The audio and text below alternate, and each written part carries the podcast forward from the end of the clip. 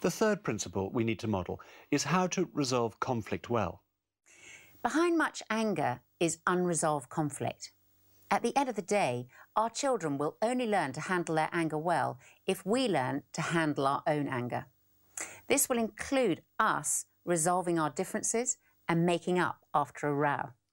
Few things are more important for children to build healthy relationships than seeing their parents working out their differences and resolving their conflict in a healthy way.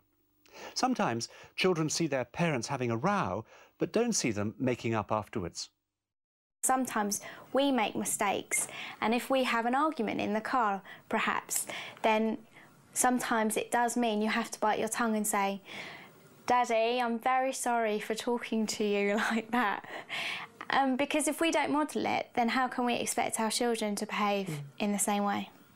If we're parenting on our own, our children will learn through seeing the way we resolve disagreements with other adults and with our ex, where that's possible. I try and model how to resolve disagreements with my children by them seeing when I've perhaps fallen out with my ex-husband um, it can be over a small thing, but we've ended up perhaps not saying, you know, maybe he's been cross with me and I've been upset. And I will then seek to resolve that and seek to go to him and say, I'm sorry, whether it's a text message or a phone, or have I upset you? So um, I go to him and we make peace, and they see that. Our children need to see and hear us saying, I'm so sorry and I forgive you on a regular basis. We must model apology and forgiveness, both between us and with our children. There will inevitably be times when we will make mistakes, when we shout at our children, when we're unreasonable, when we're unfair, and we need to apologise to them.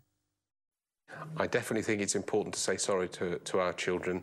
It really builds bridges, um, it mends fences. Uh, I think it, it, it rebonds you back with your child and they're learning from it. They're learning to say sorry uh, as, as they see you say sorry. Um, sometimes it's difficult, but it's really important. It's when, you know, if you, if you fall out just before bedtime, um, it's really important that I, I say sorry before they go to sleep. I don't want them to go to sleep you know, stewing in their anger, you know, feeling sad that they've fallen out with with their with their dad. So, so and it's important for me as well. You know, I, I want I want them to to uh, learn from from my mistakes, um, learn to say sorry as well. It's very important. When children grow up in a home where apologies and forgiveness are the norm, they learn the importance of not leaving things to fester. When we say sorry, he says, well done for saying sorry or telling the truth, because I told the truth this morning. I was really hungry in the morning, so I got myself this chocolate spread with bread and I told Mummy that I did that and she said thank you for telling the truth. Me and my brother often get into fights because um, like my brother starts annoying me or something and it's hard to kind of like forgive each other but after a while we do and we make up and it's better. One 19 year old said to us recently, Mum and Dad never leave anything unfinished.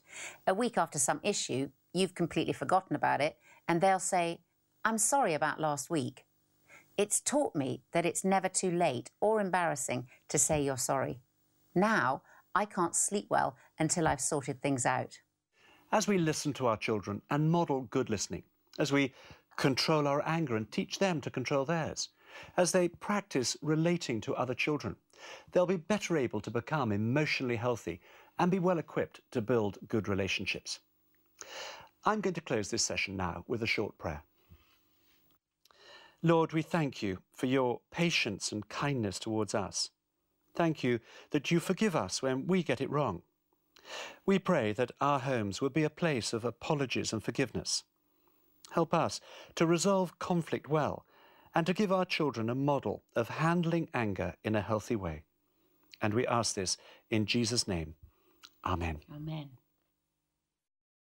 In the next session, we're going to look at our long term aim and how we help our children grow in responsibility and make good choices. We want you to turn now to the questions for discussion in your manual. Goodbye. Goodbye. Well, for today, we have a discussion question. How could you give your child or children a good model for resolving conflict? Have a good discussion. We'll see you tomorrow.